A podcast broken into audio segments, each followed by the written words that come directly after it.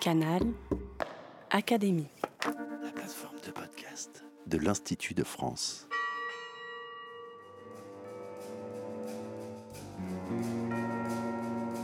Petite histoire de science.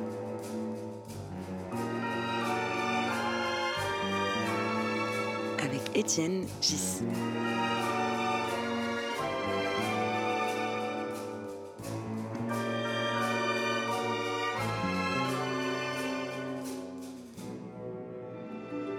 Le podcast de l'Académie des sciences. Alors je suis face à Bernard Venet, Bernard Sandé. Oui, Tu as retiré ton dé à quelle époque? En 63. En 63. Oui, très tôt. Donc tu es un, un- un plasticien, c'est le mot qu'il faut employer. Oui, plasticien euh, un, peu, un peu, beaucoup conceptuel. C'est le mot te va. J'étais plus conceptuel à l'époque, oui. Et ce qui m'intéresse beaucoup, c'est le fait que tu tu t'inspires des mathématiques. J'ai entendu quelques commentaires que tu fais sur les maths que j'aimerais discuter avec toi. Oui, bien sûr. Tu dis, par exemple, si je comprends bien, l'art conceptuel met beaucoup plus d'emphase sur l'idée que sur le produit final. C'est à peu près ça? Sur le produit Ah. esthétique, visuel, Voilà, oui. bon. Et tu dis quelque part que ce qui t'intéresse dans le fait de d'inspirer des mathématiques, c'est qu'elles sont un- des symboles fixes qui ont un sens euh, objectif et unique. Est-ce que j'ai bien compris? Univoque, absolument, absolument. alors j'aimerais qu'on en discute parce que je ne suis pas tout à fait d'accord. Alors essaye. explique-moi, tu m'as dit une chose que je trouve intéressante aussi, c'est que un peintre qui peint euh, des madones ou des choses euh, à connotation religieuse, euh, il n'est pas forcément totalement passionné par la religion et en quelque sorte il utilise, il utilise la Bible ou les, les- les anecdotes bibliques comme un, comme un support. Et toi tu, tu utilises les maths comme un support. Exactement. oui, oui. Alors, est-ce que j'ai bien Ah, résumé en tout cas, je peux t'en parler avec un petit peu plus de précision, bien sûr. Euh, J'attaque. Attaque. Ok.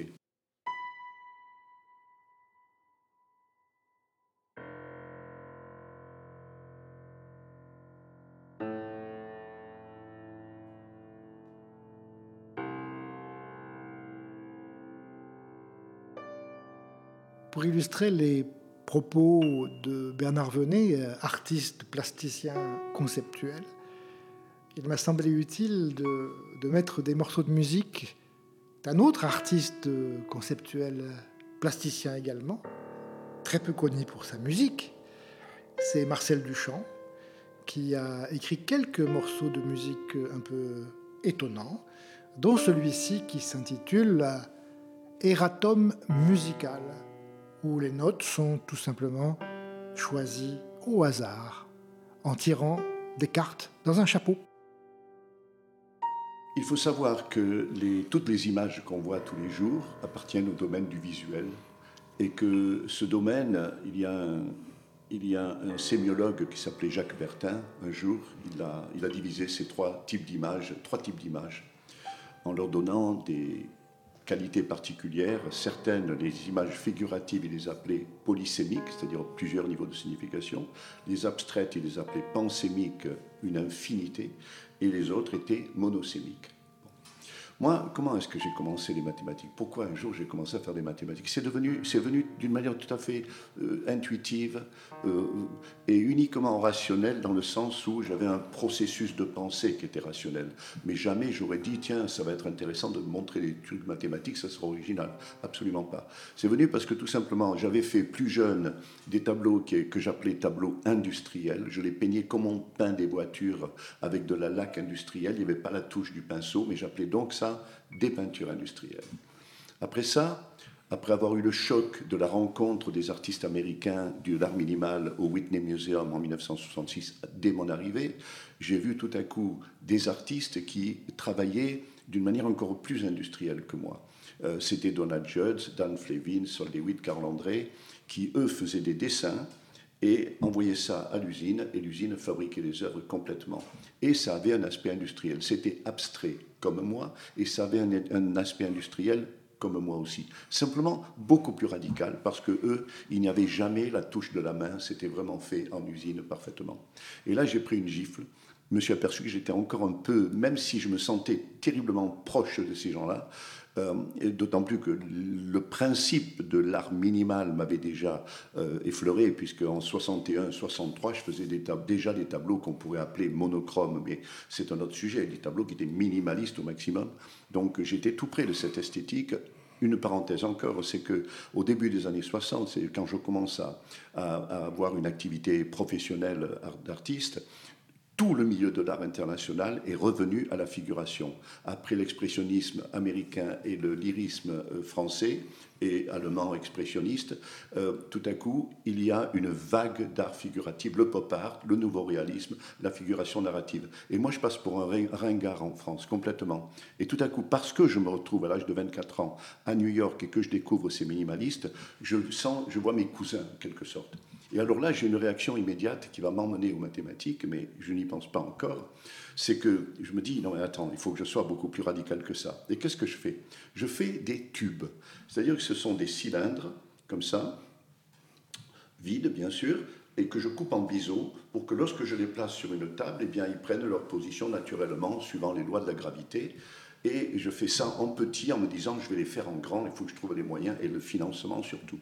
Je rentre en France l'été 1966 et un type qui s'appelle Jacques Lepage m'invite à, une exposition importante européenne au musée de Céré. Et là, il me demande de, faire, de lui montrer la chose la plus moderne que j'ai. J'arrive aux mathématiques. Hein. Seulement, il faut bien comprendre le processus intuitif qui m'a emmené à tout ça. Et là, tout à coup, je lui dis, mais tu sais, moi, je fais des tubes et tu vois, c'est très radical, c'est très minimal. Il y a un mouvement aux États-Unis qui est minimaliste. Et moi, regarde, je fais ça. Il me dit, mais c'est bien, mais il faudrait nous en faire un grand. Je n'ai pas les sous pour faire ça. Donc, qu'est-ce que je décide de faire? Deuxième grande étape et définitive, c'est que je fais un plan du tube. Un grand plan vu de face, de côté, de dessus, avec des côtes, comme un dessinateur industriel. Et je me dis, je vais donner ce plan, hein, c'est déjà intéressant en soi, et puis je dirai au musée que s'ils veulent le réaliser, ils peuvent le réaliser. Encore une fois, déjà, tu vois l'idée de distance entre les œuvres d'art et moi, oui. Mais dès que j'ai ce plan sur le mur, je le regarde et je le regarde. Tu sais, les artistes passent beaucoup de temps à regarder leur, leur, tableau, de la même manière que les musiciens écoutent leur musique encore et encore. Je regarde ce truc-là et tout à coup, je me mets à penser, mais pourquoi Pourquoi est-ce qu'une information sur l'objet ne pourrait pas être considéré comme œuvre d'art plutôt qu'encore une fois faire un objet? Tous les artistes font des objets. Moi, je ne vais pas être une, variation après Judd, Lewitt et Carl André juste avec mon esthétique à moi. C'est pas assez. Je suis très, très déterminé à aller au-delà de tout ça. Et donc, je réfléchis et je me dis peut-être que je devrais faire des dessins industriels sur toile. Or, j'ai un frère qui est dessinateur industriel dans les Alpes d'Haute-Provence. Je vais le voir, je lui pique quelques bouquins de dessin industriel, je reviens chez moi et là, je réalise des tableaux de format assez important, sérieux, qui sont peints en blanc et sur lesquels je fais des dessins industriels, alors engrenages de, de crémaillère, euh, j'oublie les titres. Et j'en fais comme ça 5 ou 6 ou 7. Mais je fais même, parce que je trouve que, au départ, je dois être honnête, l'esthétique de, ce de ces diagrammes me plaît, m'intéresse. Et donc je fais aussi des dessins de chimie, le dessin de la molécule du phénol, par exemple. C'est le premier que j'ai fait même. Euh, et je trouve que cet univers comme ça, de, ce domaine scientifique, il y a quelque chose d'intéressant. Jamais personne n'a fait un truc pareil. Et je me dis, et c'est la raison pour laquelle je devrais y aller. Tu vois, il faut pas aller, il faut aller dans les portes qu'on ouvre mhm. et non pas dans les portes qui sont déjà ouvertes. Et, et puis un jour, au bout de dix jours, je me dis, il y a mieux que ça. Il y a mieux que ça, plus radical comme position. Parce que là, il y a encore une référence à une réalité, des engrenages, des trucs. Je dis, et si je faisais un diagramme de mathématiques Je vais à la Sorbonne à Nice, qui vend des livres de mathématiques, enfin des livres des, scolaires, et je reviens chez moi et je copie, je copie un premier diagramme. Et je trouve ça assez, assez pur, parce que je me dis, tu vois, tout ça est encore une fois. C'est le, diagramme qui représente une parabole, c'est ça, non? Voilà, ça est un comme ça. Le premier, je ne sais plus lequel c'est. Je, je l'ai fait sur toile et j'en ai, fait, un autre sur papier parce que j'ai hésité un petit peu sur la. Donc encore des mathématiques relativement élémentaires. Très élémentaires. Très élémentaires. vraiment de base. Et je regarde ça et je me dis la première conclusion, c'est que c'est intéressant parce que pour la première fois dans l'histoire, mais il va falloir encore que je l'impose, j'ai devant moi un tableau qui n'a rien à voir avec la figuration et qui n'a rien à voir avec l'abstraction telle qu'on la connaît.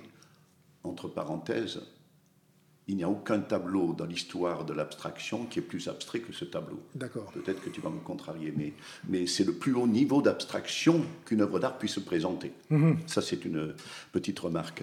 Et donc, je regarde ces choses-là et je me dis euh, que c'est, c'est une voie à explorer et tout ça. Et je suis parti dans cette direction.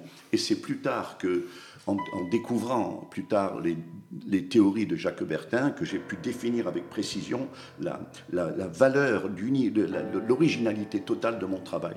Moi, mon but, ce n'est pas de faire de la peinture comme la peinture a été faite, c'est de changer toute l'histoire de la peinture. C'est mon seul objectif. Le temps dira si j'y suis arrivé ou pas, mais la seule motivation que j'ai, c'est celle-là.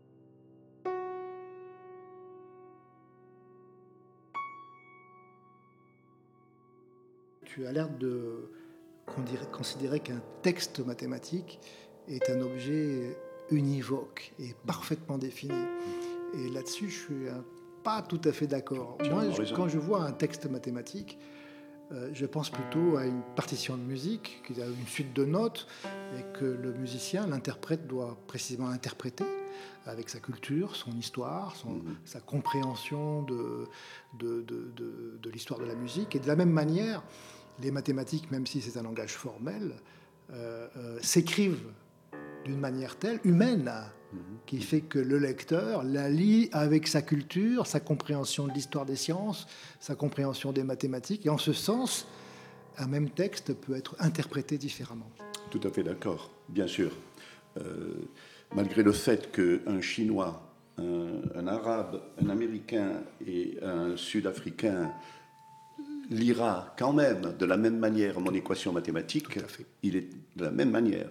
Il est évident que son interprétation d'un tableau figuratif ne sera pas, sera pas vraiment. Si on lui montre Marilyn Monroe, qu'on le montre, oui, à un Américain, il va dire c'est un tableau de Warhol de Marilyn Monroe. Mais euh, est-ce qu'un Africain qui n'a pas aucune culture de l'art contemporain ou de va, dire la même chose? Mais il dira oui, c'est une femme. On est tous d'accord, polysémie. Par contre, si tu montres un tableau abstrait, là, tout le monde va dire n'importe quoi. Alors donc, je me- on, on va dire qu'on se rapproche de la monosémie. fait. Euh, euh, et c'est pour ça que c'est intéressant, et c'est intéressant surtout parce que, Cela parce que jamais on n'avait pensé à un truc. Cela dit, le- euh, l'observateur moyen de tes tableaux mathématiques, euh, il n'y comprend rien. Rien, rien du absolument. tout. Et donc lui, il a une vision qui, pour le coup, est univoque. C'est euh, essentiellement une, une vision d'incompréhension, de Mhm. fascination un peu. Il, est, il il faut, c'est important quand on regarde un tableau de moi, quand on le découvre, de savoir ce que je cherchais à faire. Parce que de la même manière qu'au début de l'histoire de l'art abstrait, quand Kandinsky est venu et a montré ses premiers tableaux, eh bien les gens arrivaient et conditionnés par le fait qu'ils avaient toujours vu quelque chose à reconnaître dans un tableau, ils cherchaient le paysage, ils cherchaient la tête d'un bonhomme ou d'une femme. Tu vois, on est conditionné. Mais le jour où tu sais que les tableaux de Bernard Venet ont pour but d'élargir le champ de l'art et que tout à coup on est sorti de la figuration et de l'abstraction et qu'on est rentré dans une autre catégorie, on fait ça.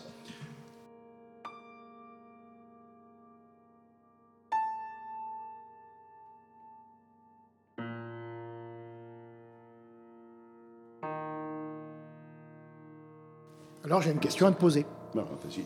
Donc tu revendiques le fait que tu ne comprends pas ces textes mathématiques dont tu t'inspires. Euh, Est-ce que tu souhaiterais les comprendre mieux? Par exemple, dans notre rapport personnel qui vient à peine de commencer, est-ce que ça t'intéresse qu'on parle de maths ou pas du tout?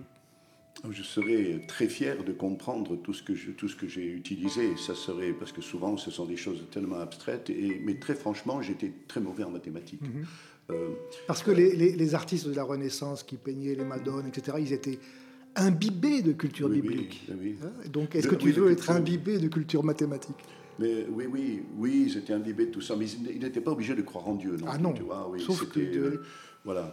Euh, et tu n'es pas obligé, c'est ça, de croire en Dieu, Dieu pour être Giotto et peindre des tableaux, et tu n'es pas obligé, comme je l'ai dit l'autre jour, tu me l'as entendu dire, d'être, d'être un spécialiste en botanique pour peindre des arbres. Mais je le comprends très Voilà. bien. Donc euh, non, c'est l'idée, c'est qu'on introduit et entre nous, entre nous, de quoi avons-nous, de quel objet, de quoi que ce soit, avons-nous une connaissance totale?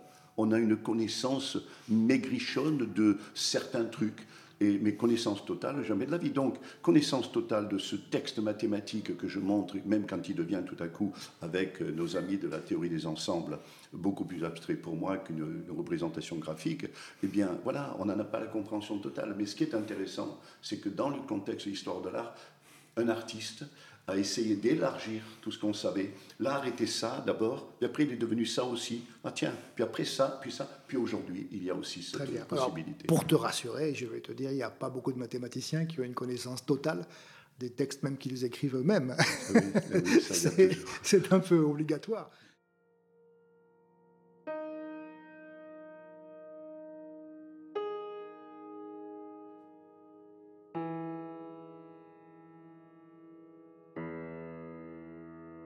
Je lisais aujourd'hui euh, un article dans le New York Times euh, sur euh, l'influence que va avoir ou que a déjà l'intelligence artificielle mhm. sur le travail des mathématiciens et sur ce que ça va leur apporter dans leur compréhension et dans leur travail de création. Tu as une idée là-dessus? Euh, alors moi, l'intelligence artificielle m'intéresse particulièrement. J'espère que je sors de, je, réponds un peu à ta question. C'est que il y a il y a une semaine pile, dimanche, euh, dimanche c'était hier donc ou avant-hier ou hier, oui, le dimanche d'avant, j'étais avec deux personnes qui vont venir avec quatre personnes bientôt me faire parler euh, analyser ma voix pour pouvoir la recopier, me faire dire tout ce que je sais, tout ce que je pense sur tout mon travail, mais surtout sur tout ah. ce qui m'intéresse. Et dans un an exactement, tu seras invité à un dîner chez moi le, samedi du 14 juillet, c'est le jour d'avant, le jour d'après, je ne sais pas, pour voir sur le banc qui est chez moi à côté de la piscine, tu viendras et tu diras Ah, Bernard, salut, comment ça va? Eh, ça va bien, mon cher Étienne. Eh bien, écoute, euh, tu vois, ça y est, quoi, tu es, euh, tu es un avatar. Ben, tu vois, euh, ils ont, Bernard a décidé de me. Et je serai en avatar. Et cet avatar connaîtra les mêmes choses que toi ah, Le maximum, le maximum. je vais parler pendant quatre jours, tout dire, tout dire, tout dire, absolument. Même les secrets les plus cachés Là, si j'ai craint que ma femme me fasse des histoires, donc je garderai certaines choses. Bon, merci beaucoup Bernard. Maintenant, je, ben, je vais appuyer sur le bouton stop. Petite histoire de science.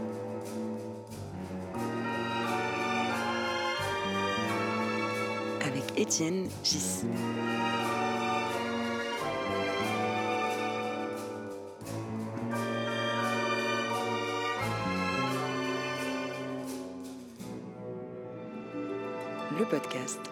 l'Académie des sciences. Canal Académie.